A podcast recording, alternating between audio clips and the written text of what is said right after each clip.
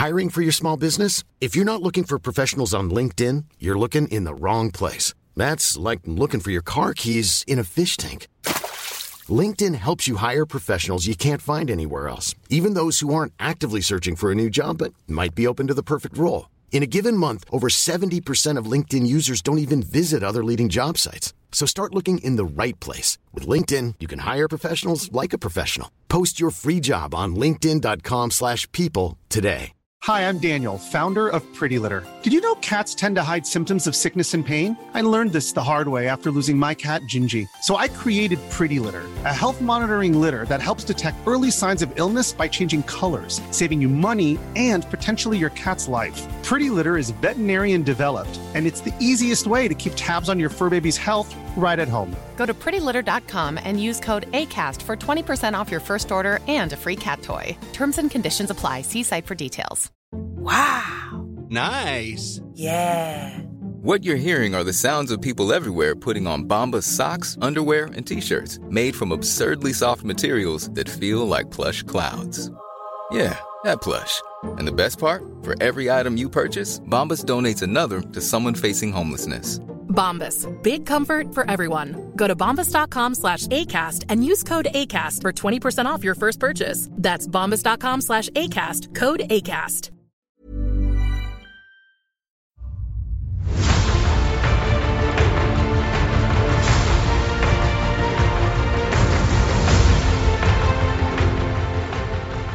Hi, everybody, and welcome to the Blizzard Watch Podcast. I'm Matt. I'm your host. With me this week is Joe. He is the co-host. We're going to just jump straight to top stories. I mean, from top stories to emails this week, because not a ton of stuff happened by the time we got the email out. And while some stuff has happened, like an earnings call, we haven't really had time to go over it in depth. So, yeah, this week we got a fair amount of questions and, and stuff for the emails and, and uh, Patreon channels and so forth. So we're going to just move straight on to those. So, Joe, if you don't mind. Yeah, not a problem. Uh, and just in case you didn't... Oh, I got to do the thing. I was I just I was going to do it for you, but go ahead. If you've got a question for the show, you can either go to our Patreon. We've got a Patron Q and Questions channel, uh, Patron Q and Podcast Questions channel for our Patreon, our Patreon followers. That's that's on our Discord. Or you can go to our Q Questions channel. That's for anybody who's on our Discord. Don't have to be a Patreon supporter, because we do understand that, you know, while it, it's very helpful to us, sometimes people just don't have the, the scratch, and we totally get it. We totally understand. So we, we still do have a way for stuff to get in. This week, we got some stuff from our Patreon channel. We got some stuff from the Q channel. We got some emails, and we got some stuff from last week's email because we didn't finish all of them. So it's a it's a it's a smorgasbord of questions and stuff. Um, Joe, if you don't mind reading it to us. Never in a million years will I mind reading these questions from our wonderful, wonderful listeners. This one comes from Jekahest, a Q for the pod. If you were given the task to create a new game in any of Blizzard's I Ps that draws heavily from a previous previous successful game, what would you create? I would love to see a game exploring the StarCraft universe, perhaps adding on a new race and new lore with it. As a fan of Might and Magic seven, I would love to see that kind of gameplay in either a StarCraft or WarCraft setting. Or why not Heroes of Might and Magic three, using the WarCraft factions? That would be a delight. I would love to hear if you have a combination that you would like to play around with. Do you have one, Matt? I mean, I've, I've often thought that StarCraft should get a four X game. Uh, something like Civ, but with the StarCraft universe. I've often thought that would be interesting. Um, it's not a huge departure, but it's different than an R T S. Um, different pacing would, changes what? the it, it changes the game a lot with the different pacing. Yeah, and, it, and and just in general, it's a it's a different approach to how that stuff works.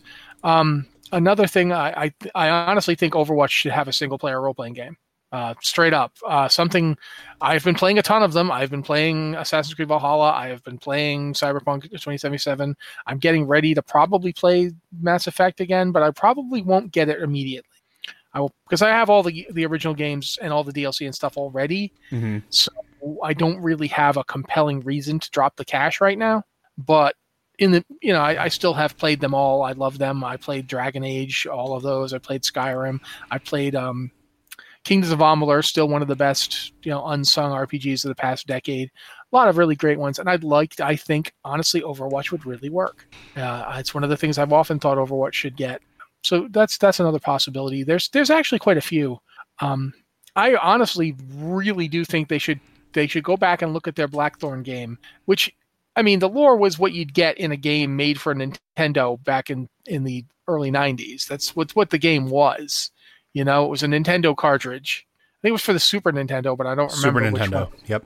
So I think they could do a lot to flesh it out and make it interesting and different than its other properties. Like, it kind of has a dark, crystal-y vibe to it if you look at the actual lore. And, you, you know, one of my favorite weird movies, and it's it's actually the movie Willow. Have you seen Willow? I love Willow.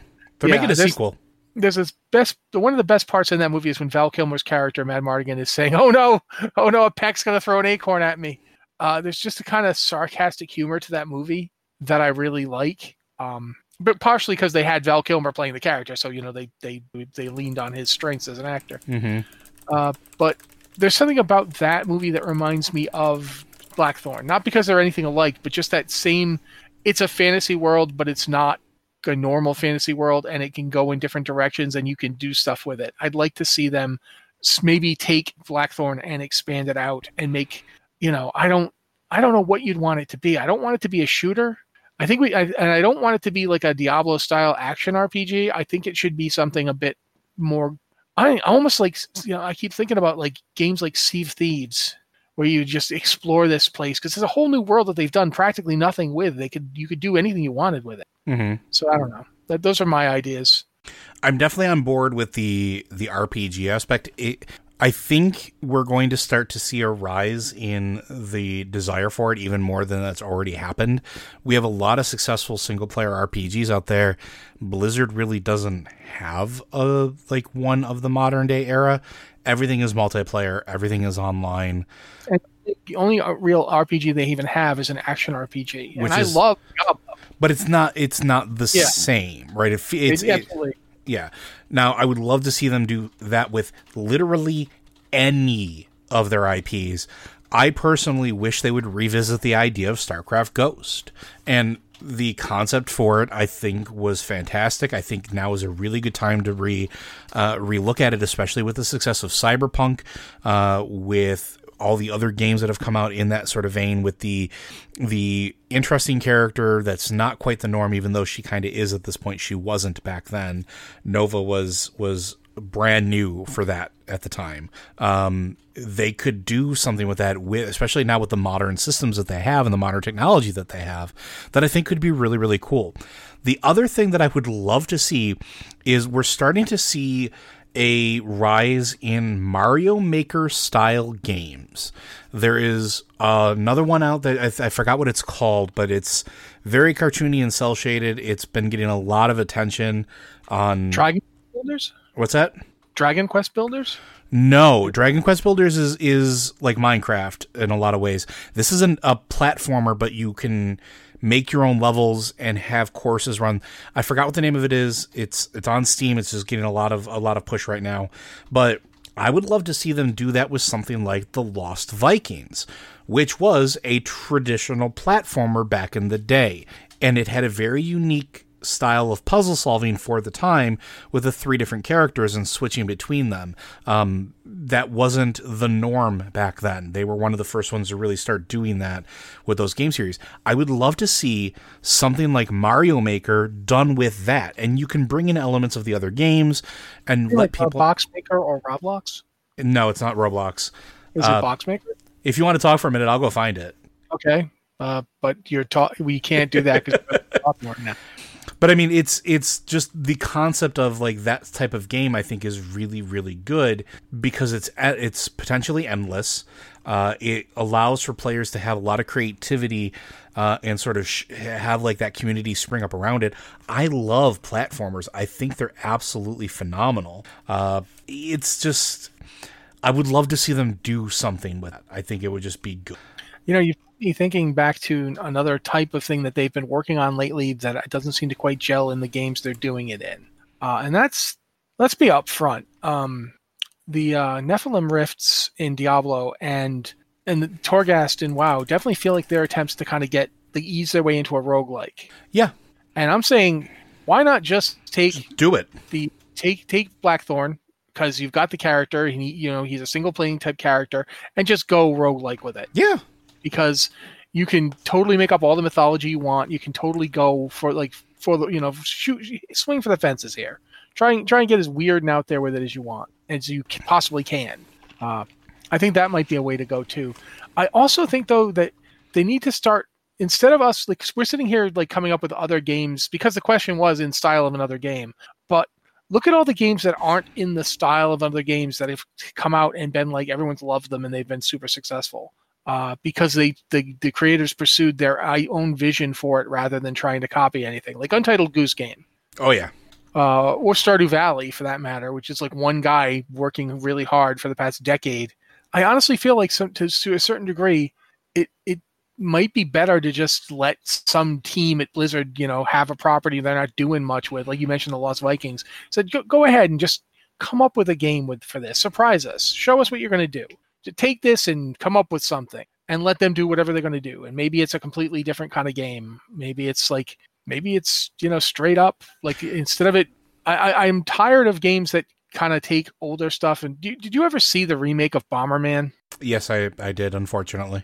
Yeah, that I don't want to see that. I want to see Mega Man sixty-four. Uh, if you're going to do anything with Lost Vikings, preserve that. Preserve what Lost Vikings was, even if it's a completely different kind of game. Don't make it. Don't try and make it grim and gritty. Don't try and make a darker, edgier. You know, that's that's like even Sonic had that, the the you know the dark edgy Sonic game. I don't know. No, you don't want a dark edgy Sonic game. You don't want dark edgy Lost Vikings. This is supposed to be comedic and fun and a little silly. It, and the game I was thinking of, by the way, is Levelhead. That's what it's called. And it's a same thing. It's a, a platformer where you run courses that can be made by other other players, uh, and you share them to the community, and you can go through them. And it's just a fun platforming game with different puzzles, and players get to do different mechanics and things like. But yeah, I, I'm with you though. I think I think that they should take some of the I Ps that they're not really doing much with, especially now that they're back on people's radars. Because don't forget, at at BlizzCon they released the arcade pack, and it's on the launcher, it's on the consoles, so you you can go and get it. But it has Blackthorn, it has Lost Vikings, it has Rock and Roll Racing, it has all these things that they haven't done anything with in years. And yeah, give it to give it to a set of young, hungry developers that have an idea, or or say run with it, make something fun. What's your vision for this? Keep the root of it, but like go forth and, and make something fun. And we talk a lot about like old Blizzard and new Blizzard, and that's what old Blizzard was to me, is they just kind of like took chances and did weird things, and it worked. Uh, so like, I would like to see them maybe do something more with that. And I think that, I think that could be fun. Anything else you want to add to that?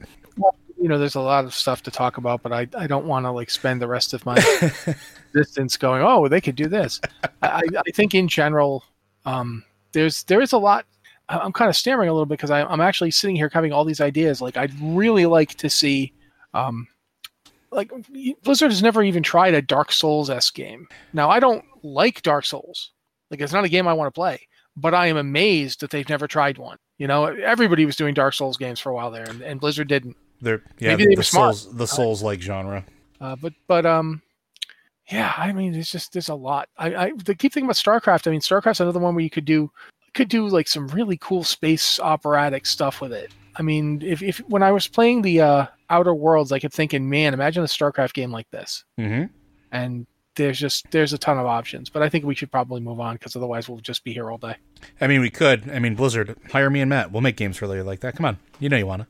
Uh, next question. Hey, Joe and Matt. When hearing about the revamped leveling experience for Shadowlands, I was pretty hyped. Having the opportunity to experience the old stories again in context sounded awesome, but the reality of the system we got is less than ideal. I made a new character, got to level ten in the new starting zone, and then headed to Warlords. I hit level thirty-six in Shadowmoon. I hit level fifty before finishing the next zone, then was unceremoniously kicked out of my timey-wimey version of Draenor, and leveling just felt bad. I mean that literally, not in an abstract way. In a scaled world, everything rises to your level, and that keeps every piece of content relevant as you progress through the story, but also removes any sense of actual progression or growth. In practice, it does exactly the opposite. Every level gained scales enemies up to maintain difficulty, but the gear you have equipped remains static. This means that if you ding while killing a mob, that same mob you were just fighting will be more difficult and take longer to kill.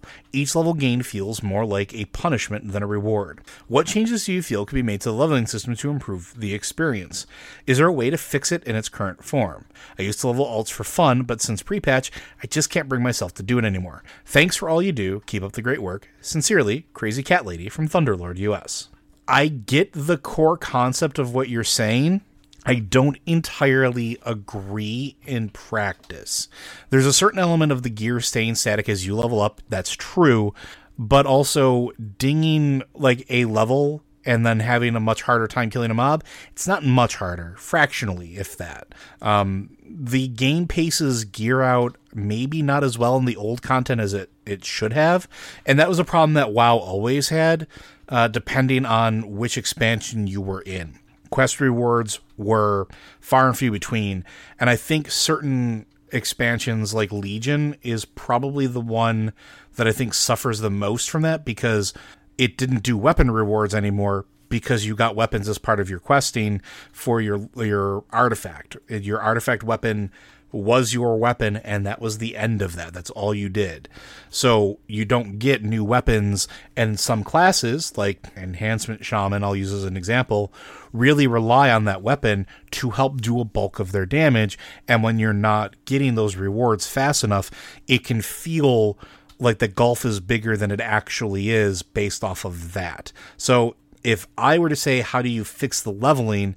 It's, I think you go back and you have to take a small look at some of those rewards and make sure that there are things in place to compensate at regular intervals. Now, I don't know if that'll ever happen because, again, this content has come and gone.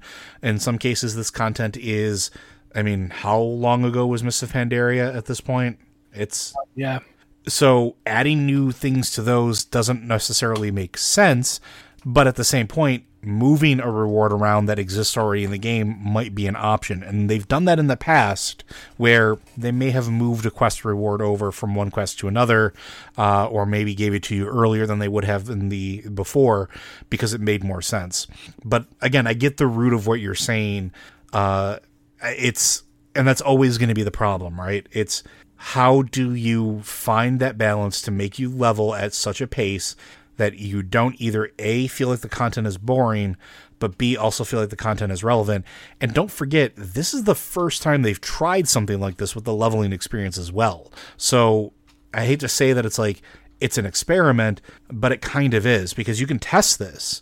You can have people in a beta program playing the game and doing this content and doing it in the way that it's intended on paper, but your sample size is always going to be limited.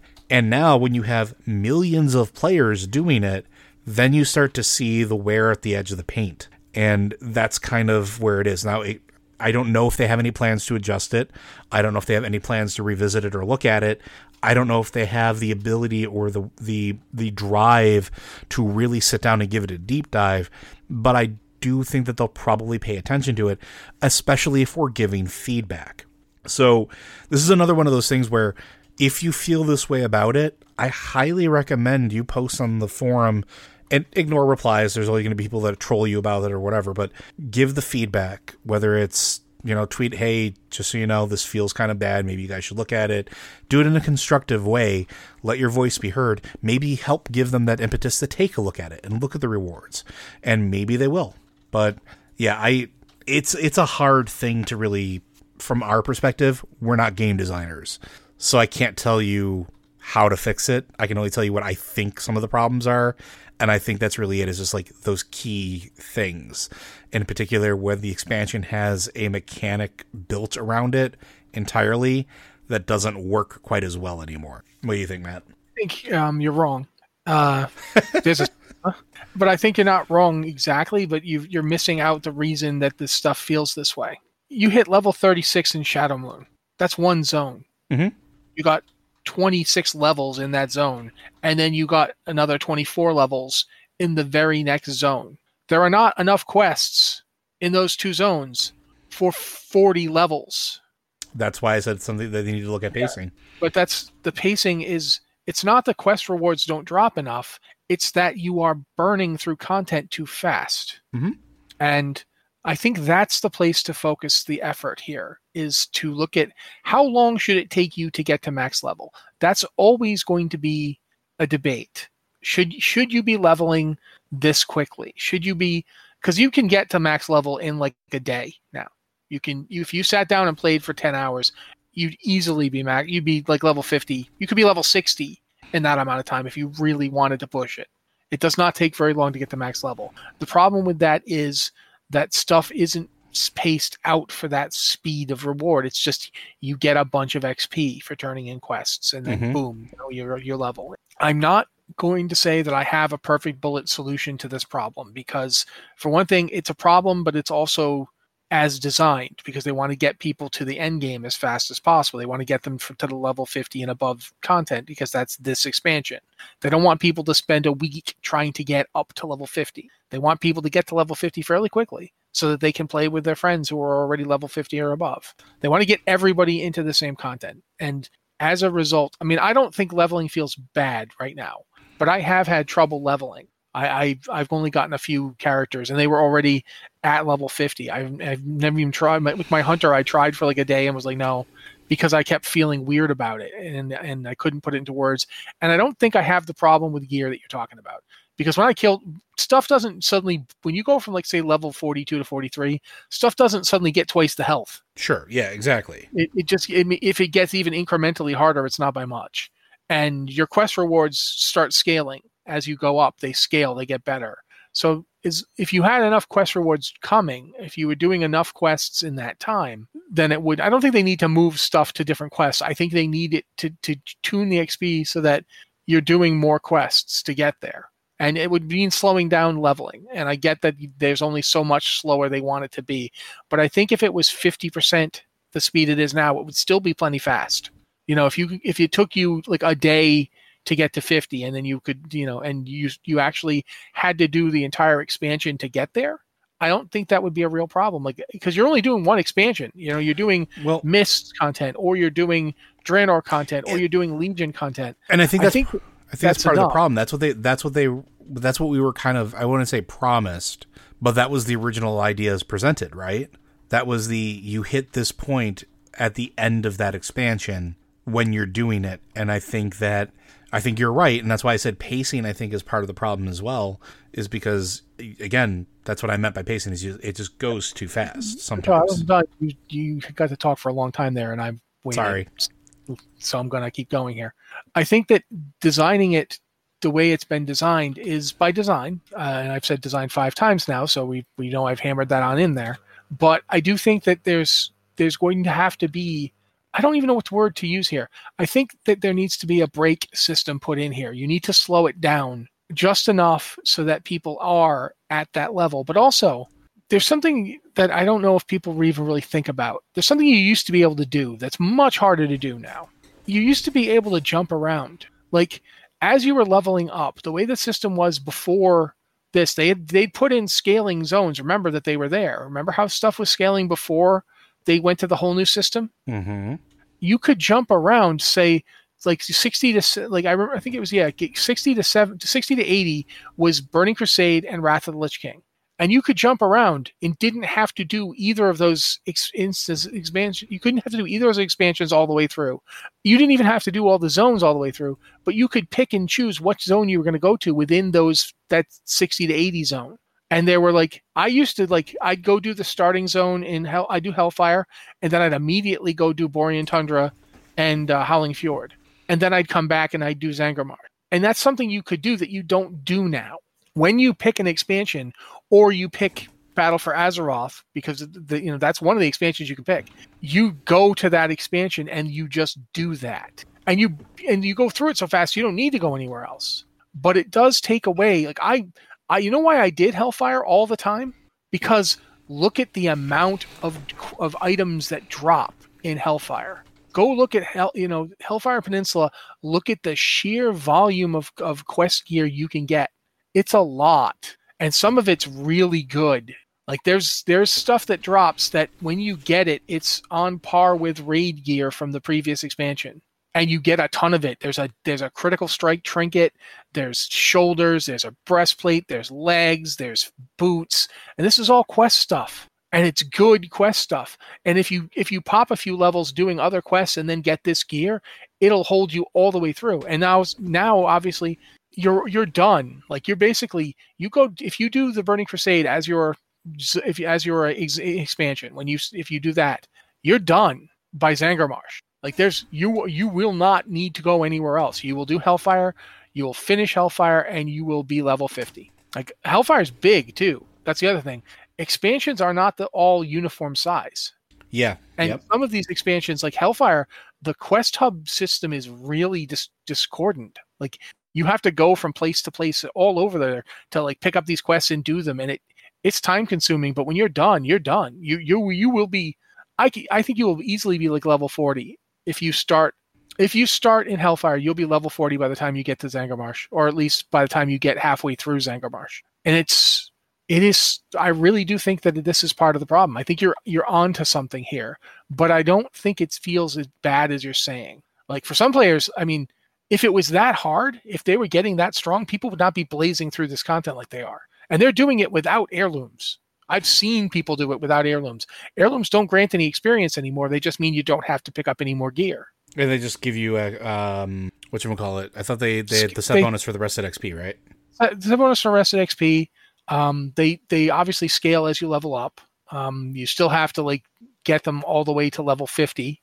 I think they actually can get to level sixty, but I don't know. I haven't checked. I think so. But, but regardless, Great, people do not. it without heirlooms all the time. Yep. Like they're, they're, and it's, if it was that hard, I don't think people would be blazing through it like it is. If anything, it's not the, the difficulty curve of the bosses getting harder and the mobs getting harder. It's the, it's the fact that, you know, you feel like, you know, oh, am I done? I didn't get anything out of this compared to like the amount of work I did. And it's like, if you go from like level twenty to thirty in one like area, the rewards you got at the beginning of that area are almost useless to you now because you got that at level, tw- I was level fifteen when I got these bracers. I'm level forty now and I just got this breastplate. The bracers are garbage. And I mean, to a degree, because since we've squished levels so much, gear has got a lot less to go. And, and that's also complicating it. There's a lot to it. I definitely think that there's going to have to be a balancing pass at some point. I, I would agree, and I think I'm with you on that one because Squish, I think, is the big problem. This is the. I do think that, you know, there's only the other problem, too, that to, to, to talk about here, to think about. What are they going to do next expansion? Mm-hmm. Are we going to go zero, like, you know, zero to ten, one to ten on Exile's Reach, then ten to fifty on any of these previous expansions, pick whatever you want, then fifty to sixty in Shadowlands, and then the new expansion? Is everybody going to level through Shadowlands? Are we going to, like, like is Shadowlands going to be put into the one to fifty group? Like, and then you have to go, like, from Shadowlands to the new, like, do you know what I'm saying? Like, yeah, and I don't, we talked about work. Yeah, we talked about that before, and that's a question that I've asked a few times, and I they haven't talked about it at all, and maybe it's because they haven't really thought about it, or I think more likely maybe they still don't know what they're going to do yet, because I think they're probably talking about it because now is usually about the time they start really, I think, picking what they're going to do as far as that goes. But it's everything about this is brand new, and that's kind of what I was trying to get at. And I agree with you. It's just the level squish, the item squish, the and, expansion and the thing squish. You were talking about. The thing you just talked about, the concept of how like the, the artifact kind of complicates things. Yep. They were talking about it. Ian Hatzakostas did an interview recently where he's talking about borrowed power systems. And the artifact is a borrowed power system. It's it's something you get that makes you very powerful and you progress through it and then you know you will not be keeping it in the next expansion. Mm-hmm. And they've done this a bunch of times now. They did that with the uh, artifact in Legion. They did that in B F A with uh, Azerite, Azerite armor and corrupted items. Both of those are borrowed power systems. And then in in uh, Shadowlands, they're doing it with Covenant powers and abilities. It's another thing where you get something, it makes you stronger. Your companion that you get in Shadowlands that you know you use conduits for, that's again another thing you get and makes you stronger now, but that you won't be keeping. And the problem with those systems as leveling systems is that the, you don't get them to their height of power. Like when you get it, if you do Legion and you get an artifact weapon, you don't get it up to the point where you actually feel the power of it. You just feel the limitations of it. Mm-hmm. At, at most, you're going to get, what, one or two relics in it? But it doesn't start to feel strong until you get three relics, which we used to do. Well, yeah, but now you're not spending level, the time in those yeah, expansions as you, anymore. As you pointed out, you're like you're going to be like done with Legion before you finish two zones.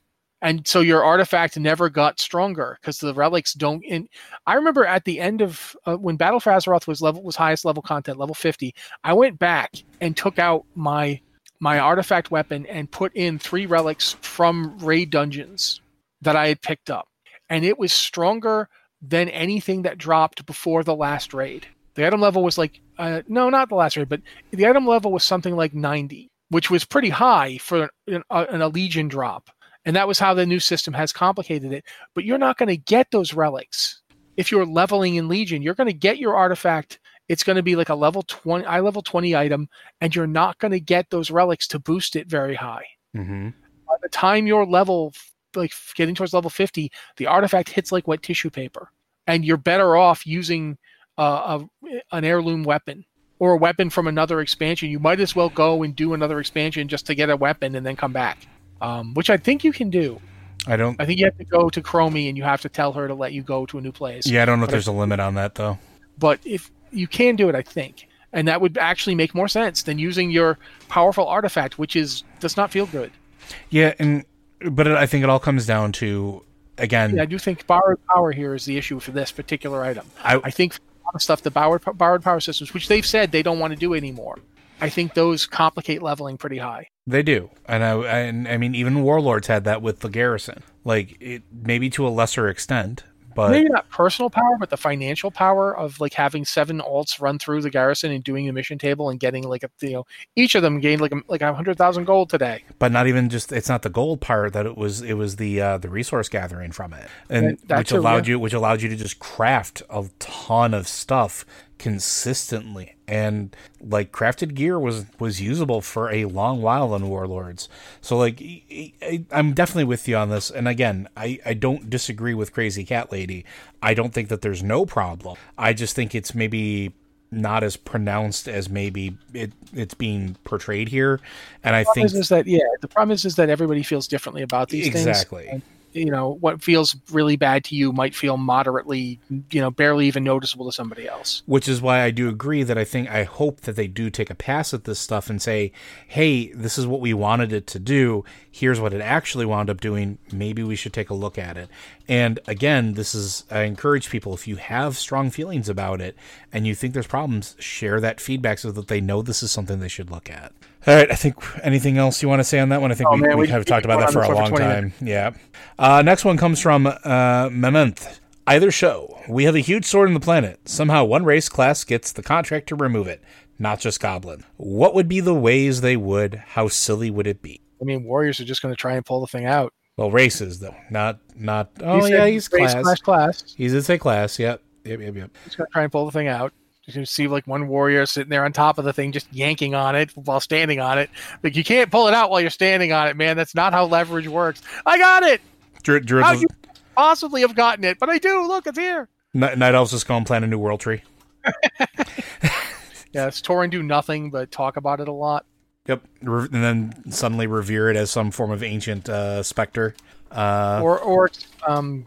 kill a whole lot of innocent people from another group, I guess. I don't know. Shaman Not sh- Shaman tried to bargain it. with it. Please get out. Please, please sword. Please leave the planet. Uh, um, Paladins start just blasting it with the holy light and see if that works. That's, that's what they did with the, the last evil time, the time an evil crystal got involved. They tried that. So they'll just keep doing that. I mean, it They've worked out once. Desert blasting this thing with holy light all week. Yeah, it doesn't matter. Um, hmm. Humans are definitely going to try and get somebody else to still do it and then take credit for it. Um, dwarves are going to. No, go humans will get somebody else to do it and then not pay them, and then woe is me. Hmm. Uh, dwarves are going to try and get the gnomes to design something, then they can then build. Gnomes are obviously going to try and design something and get the dwarves to build it. Uh, Forsaken are going to complain about the torment that they are under, trying to move the thing.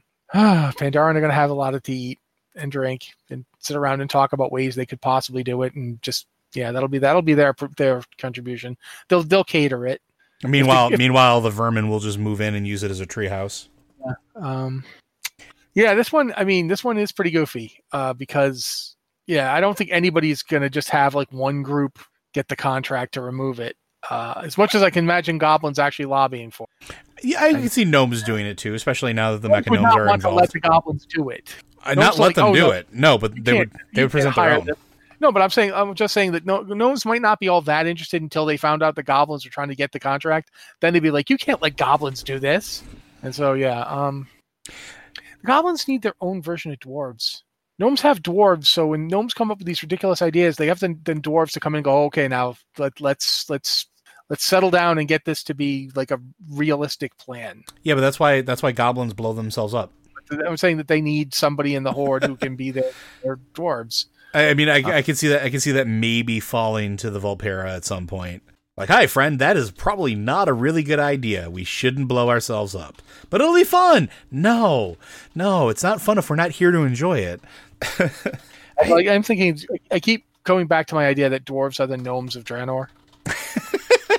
Orcs, oh, orcs, sorry. orcs, orcs are the gnomes of Draenor. Orcs are the gnomes of Draenor.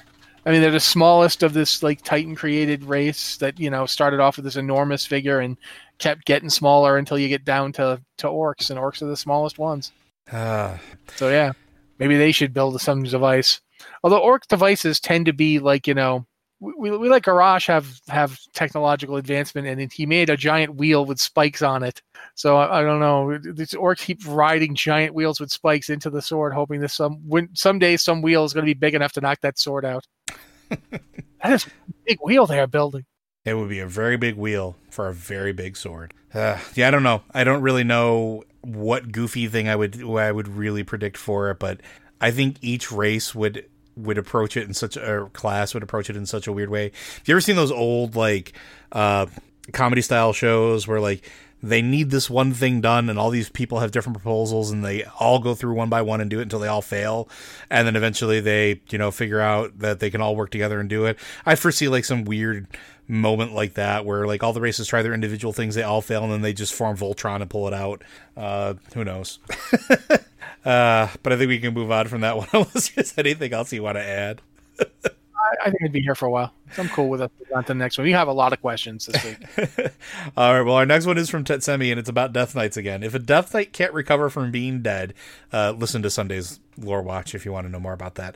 What about Forsaken Death Knights? Could they recover and just become Forsaken? I think that you asked if they recover and just become Forsaken and not could they recover and just be living Death Knights? Like, why do they have to stay Forsaken? Wouldn't you want a cure for being Forsaken? As opposed to being a cure for Death Knights? Why is one preferable to the other? I mean, Death Knights have that problem of having to inflict suffering on people, which I could see being an issue. But Forsaken have that problem of rotting, yep. Which Death Knights don't have. Like, I mean, they wouldn't be a living Death Knight. They'd be a Death Knight, so they'd still be dead. But a dead, most Death Knights are dead, but not turning into, like, you know, their stuff's not falling off, and they don't have to have new jaws sewn onto their skulls and so forth. If you, if you, if you read, um, Before the Storm, you, you get a pretty up close depiction of what's life, what existence is like for for Forsaken, and it's pretty bad. It's kind of it's kind of gross and, and not fun for them. Their brains start to rot, their bodies start to rot. They are falling apart. They are consumed by a single strong emotion in a lot of cases. Yeah, Sylvanas like actually had to go and use the Valkyr. I think she sacrificed one or two of them to turn the Thanos into a much less rotted individual. So he'd be a better servant for her and possibly also for smooching. I don't know. I'm not there. Uh, but you, you know where I'm going with this? Like, if you're going to cure something, if you're going to recover from something, why wouldn't you want to recover from being Forsaken?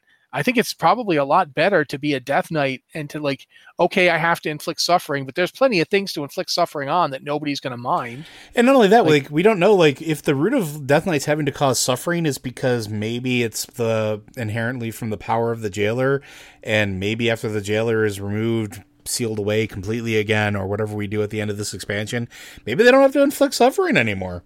Maybe, maybe the Death Knight curse gets cured and they're just like, cool, now we're just really rad and, and have heavy metal armor and really cool weapons that glow. Instead of, I need to inflict pain on living things and, you know, that's how I, I sate myself. Like, maybe, who knows?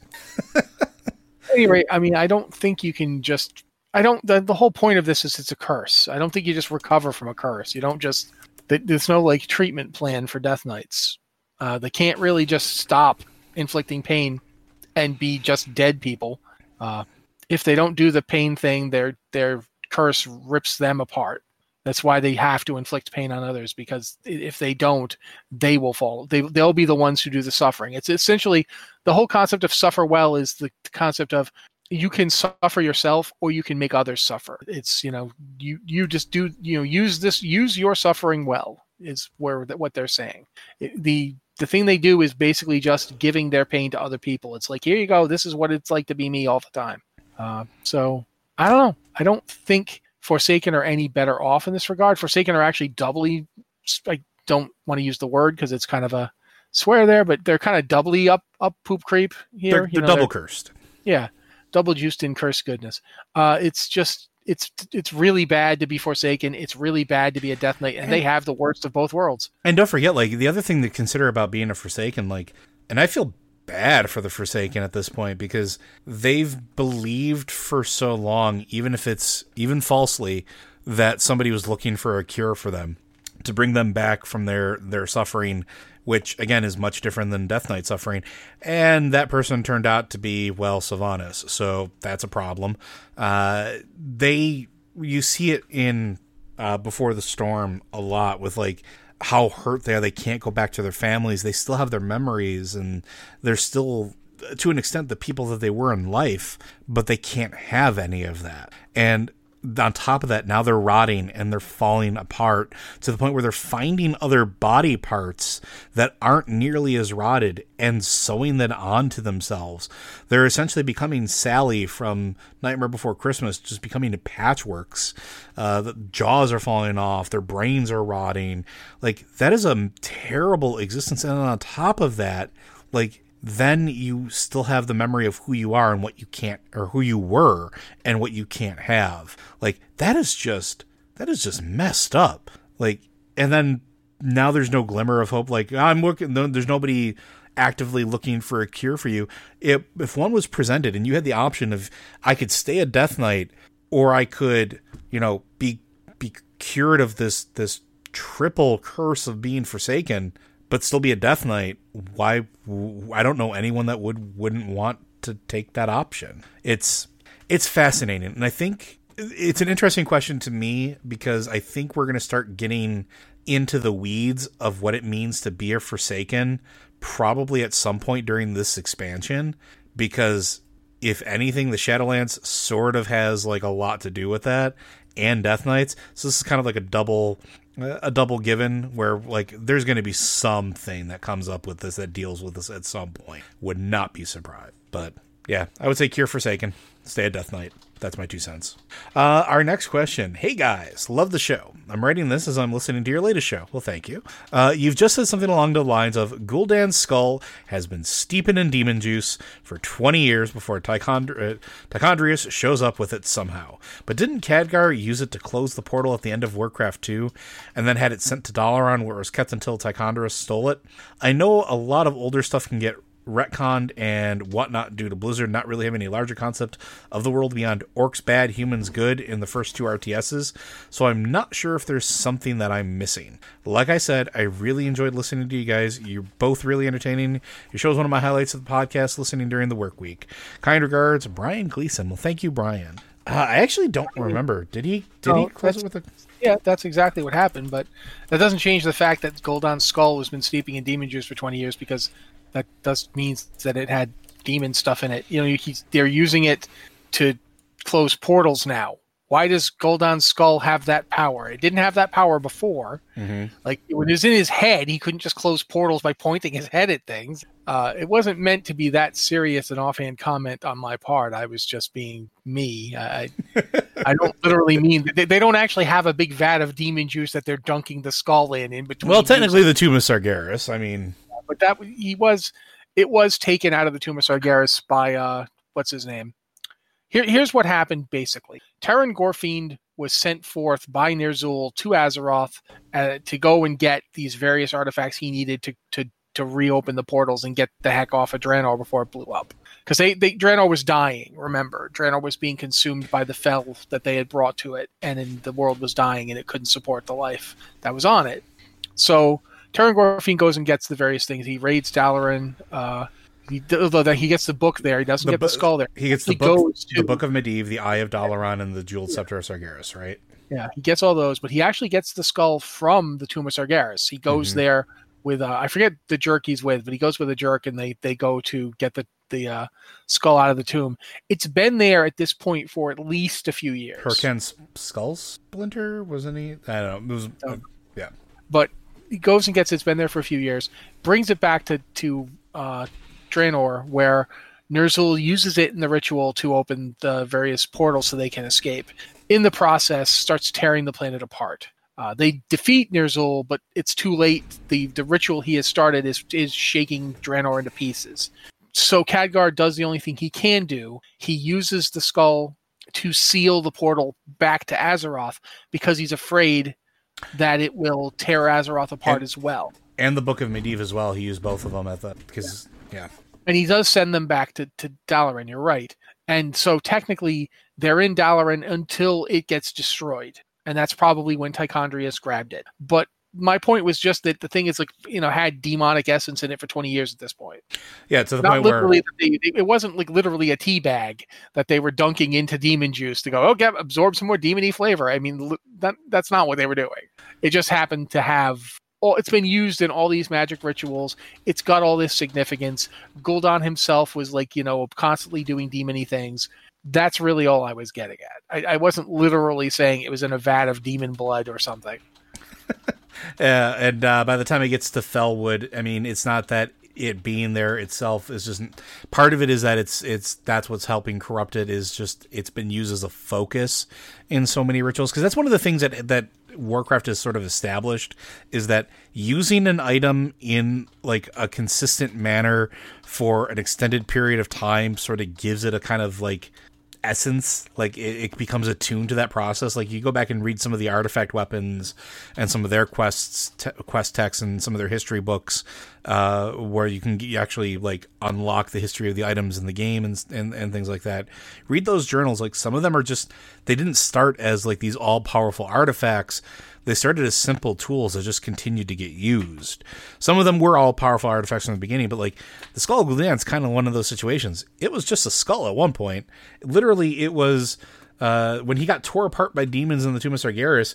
One of his warlocks found his body as he was escaping and said, "This will be useful," and took the head. Right? He he used it in rituals as a focus, and then he like that's what helped give it power. That's what helped shape it. Um, so. Yeah, there's there's just a lot of that to it. Although I do like the idea of just a demon-y uh, teabag uh, being steeped in fell juices for eons, because why not? But I think there's enough of that. I think we can move on to the next one, unless there's anything else you want to add about demon teabags. No, I just I just I do want to point out that I do think that it's less a case of, you know, the skull being inherently evil and more that it's It keeps getting used in these rituals. You have to admit, though, when you see it, if you're playing Warcraft three and you see it in Felwood, you're like, was Gul'dan secretly twenty feet tall and I didn't notice? Because the skull the skull massive. Is going from normal sized to very, very big. And you'll note when Illidan's carrying it around, it's going back down to skull size because the power that was in it is now in him. Like he's yeah. pulled it out of the skull, and it's it's what turned him into big giant wing guy. So there's, you know, that. Uh, all right. Our next one. Hello, Watchers. Longtime listener and reader, but first-time questioner. I'm still too broke to support you through Patreon, but promise to do it one day. Uh, your discussion last time on the Nexus idea was so inspiring and fun. It's crazy that Blizzard didn't do any such thing for their thirtieth anniversary. It feels like such a missed opportunity. Imagine if they had created a boss rush type dungeon in one of their existing arenas, PvP or World, with bosses from each franchise.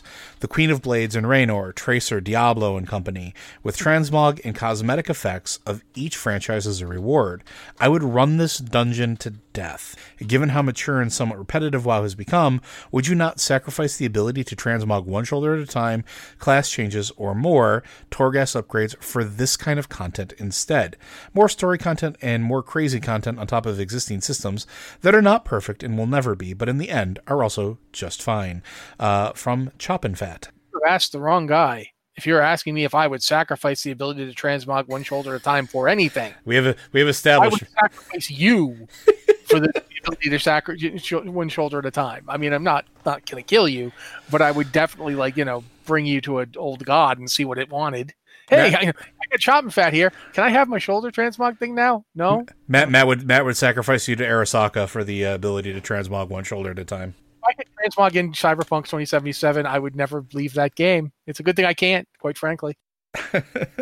uh, I don't know. Like, I wish they would do more fun stuff, but I mean, the the kid in me that that doesn't understand the effort of what goes into that is like, yes, I would absolutely love more goofy, fun things like that that are time sinks. But the practical side of me is like, I understand exactly how much time that would take to get, you know, the Queen of Blades and Draenor and Tracer and Diablo in World of Warcraft functioning in that engine. Like, it's it's not as easy as just, I mean, they could maybe slap a skin on a, on a model or or something else that's already there, but maybe instead I would rather see maybe fun content where transmog items drop from each of the franchises in some way. They've already opened up some with like the rhinestone uh sunglasses, I think what that's what they're called. um But, like, maybe have some more fun, goofy transmog items that are part of it that maybe call back to those instead of maybe doing an entire dungeon based around it. In, like, a perfect world where I could have everything I wanted, absolutely. But also in that perfect world, I'd still also be able to transmog one shoulder at a time. Maybe I could have that one Draenor-sized shoulder, and then the other one, it was uh, maybe Diablo's skull from when uh, Leah was Diablo. Because why not? That'd be fun. Um, and but I understand what you're getting at. Like, I would... I. long for the days of weird, goofy, fun side quests and weird, goofy event things. Uh, maybe, maybe one day we'll get those back. But yeah, never, never going to sacrifice uh, story content or any of that stuff for that. The problem is ultimately there's always something we want, and it's it, the the thing is is that one thing you want can be really cool. Like the idea can be really, really cool. The idea of the dungeon you're talking about is a really awesome idea that would be great to have it, but I've gotten so much pleasure out of the character, you know, customization options they put in. I don't want to lose, you know, that's the thing. It's the, the trade-off you're asking for. Ah, it's, it, it's different for everybody. For every player who would love it, like what you're saying, and be totally like, yeah, totally do that. There's a player who'd be like, no, I want to keep my stuff that I, I, this, I wanted this for years. You know, it, it's, it's complicated. I do think that it would be a really cool dungeon. Oh, absolutely. I would definitely run it, uh, especially, especially if like you know, imagine you know you could look like Reinhardt and WoW, like oh, Reinhardt's armor. That'd Come be on. Amazing. What warrior yeah. wouldn't want that? So yeah, I, there's there's a lot to it that would be cool. I definitely would like them to add more story content. Absolutely, not a not even a debate. But they do add a lot of story content. I mean, think about the biggest problem with this M M O is the sheer volume of story content that they've added over the years and how quickly it goes obsolete. Like. Think about that. Think about how fast it's, we go through this content. It's not that they're not adding it. We're just really good at using it up. So I don't know. Yeah, I mean, and I'm I'm definitely with you too, especially with the length of time that the game's been around. I mean, we're coming on, what, sixteen, seventeen years now? Yep. I mean, two thousand four, two thousand four, twenty twenty-one. WoW is so. Capable of legally drinking in many countries around the world. Like, it's... It's it's up there, and there's a lot of content, a lot of stuff that they've done over the years, and they've done a lot of fun stuff. They've done a lot of goofy stuff. Um, but again, it's all about level of effort. Would I love to see it? Yeah, maybe one day. One day. Uh, our next question, or our last question, actually, I think we should have time. Uh, we'll do one at a time just in case. Uh, but these are from Verdigris, uh, who has many, many titles. Uh, number one, topic, demons, free will, Twisting Nether. There is an artifact from demonic archaeology during Legion called an Orb of Inner Chaos. Its description was, chaos does not come easily to all demons. Some struggle with the ways of the Burning Legion. Those that did will often uh, will often carried an enchanted orb that invoked the rage required of any good demon. It is not known how the orbs were made or who made them. When I read it, I pitied the demons. They really do have personhood. We've seen demons with complex personalities all along, like Imsi helping us on Draenor. Could there have been worlds full of demons just not interested in wanton destruction? Could some have escaped Sargeras's press gangs? If the Crocool could have, why not? Am I saying this because I want more cool-friendly demons? You bet. I'm reminded that Fel was just one force in the Twisting Nether, but because you can get lots of it from the Soul Forgers, the Legion mass-produced it. Friendly demons, yay or nay? What do you think? Demons are chaotic by nature, so you could have some friendly demons because that you wouldn't be expecting them, and thus that would be a nicely chaotic thing to do. And I also think that demons are willing to be ca- be friendly if they think they can get something out of it, which is maybe not the kind of friendship you would like, but it is a sort of friendliness. Uh, but I don't pity the demons because, well, here's the thing. Some of the things we meet in the Twisting Nether, were, I mean, in the Legion, weren't demons originally. Mm-hmm. Like the, the uh, Eredar weren't demons originally. They became demons through exposure to Fel. I think Fel is inherent to the to, to the uh, nature of demons. I don't think you can get a demon with who isn't touching Fel. I think Fel is the thing demons are part of. It's it's it suffuses them, but you can make somebody a demon who wasn't by conf- you know giving them enough Fel. And we see that with the Eredar, and we kind of see it happening with orcs and with uh, the blood elves that were becoming Fel elves. You see it happening to chaos orcs and Fel orcs. Uh, it is a process, and it doesn't happen overnight. And that seems to be what these orbs you're talking about are for, because even the Eredar didn't become demons overnight. And we have no idea how many other of the Legion's demons were originally just beings on worlds who accepted the Legion rather than be destroyed. We see the Legion doing that in Legion. Yep. They're doing it to the uh, Nightborn. They're like turning them slowly into Fel. And they're like, you know, you'll join us and you'll survive. You'll you'll endure, but you'll be us. And that's, you know, it, it's interesting. And if you look at like what happens to the, the various demon hunters who consume demon flesh, the demon continues. Mm-hmm. Like it still exists even after it's been consumed. Its heart's been eaten, but it's still part of that person. It's still there. So I don't think you can. I don't think there's true demons who don't use Fel. I think that the Nathrezim are very much something else. And we're going to find out more about that. Oops, I got disconnected.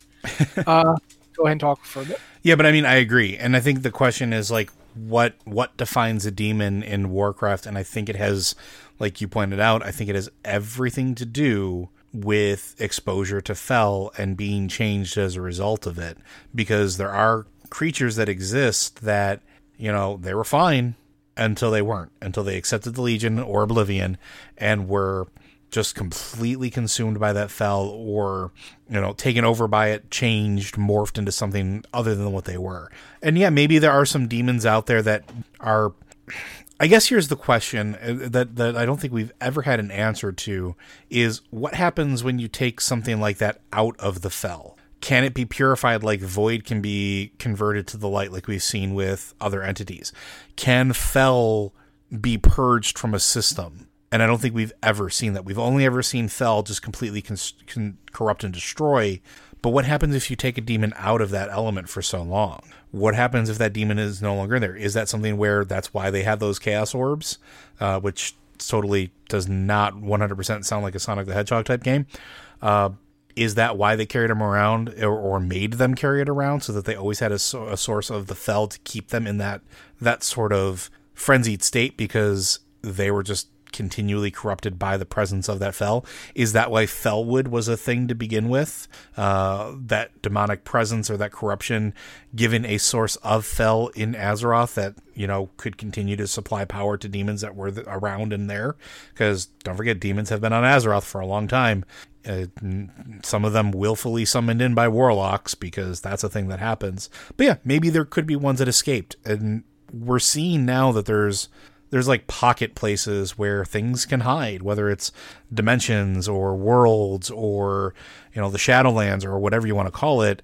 There might be places where maybe a friendly demon exists, or maybe something has been, uh, to borrow from one of the earlier topics, not steeping in Fel for twenty years. And maybe they've started to revert back, or maybe their aggression is changed. Maybe they're a little bit more of themselves than they were before. Who knows? It, it would lead to some very interesting stories. And maybe some interesting N P Cs if they were to do that. That's my two cents on that. Anything else you want to add? Which covers it. All right. Uh, I think that's going to be it. We are at time. So uh, Blizzard Watch is made possible due to the generous contributions at patreon.com slash Blizzard Watch. Your continued support means this podcast site and community is able to thrive and grow. Blizzard Watch supporters enjoy exclusive benefits like early access to the podcast, a better chance at having your question answered on our podcast or the queue, and an ads-free site experience. Uh, as well, just so you guys know, we are doing a beta key giveaway uh, on Twitter through the Blizzard Watch Twitter. So be sure to follow Follow us for details. I believe this is for the uh, Burning Crusade. Yeah, beta. Yeah. So we're doing that. You should. Yeah, do that. Uh, unfortunately, listening to this recorded, uh, the deadline was is Wednesday, so you may have missed it. I don't know when this will be going live. Probably not by Wednesday. But if you're listening to us stream it, you got a chance. Yep. So yeah, um, if you've got a question for the show, again, guys, you can go to our Discord, to the uh, Patreon Q and uh, Podcast Questions channel, or the the Q Questions channel. Uh, we look for questions there. Or you can email us at podcast at blizzard watch dot com with the subject line podcast of Blizzard Watch. Um, thank you guys for being here with us on the Blizzard Watch podcast. Uh, we're not going to be here next week, I don't think. That is uh, correct. Is next- yeah, for uh, those of you listening to the recording and those of you live, we will not be having a podcast next week. There will be uh, a tweeted announcement and an announcement on the Discord as well. Uh, but yeah, sorry about that. That's my fault. Back in two weeks though, so if you want to be back with us at that time, we would really enjoy that. Thank you guys so much for being here with us, and we'll see you in two weeks.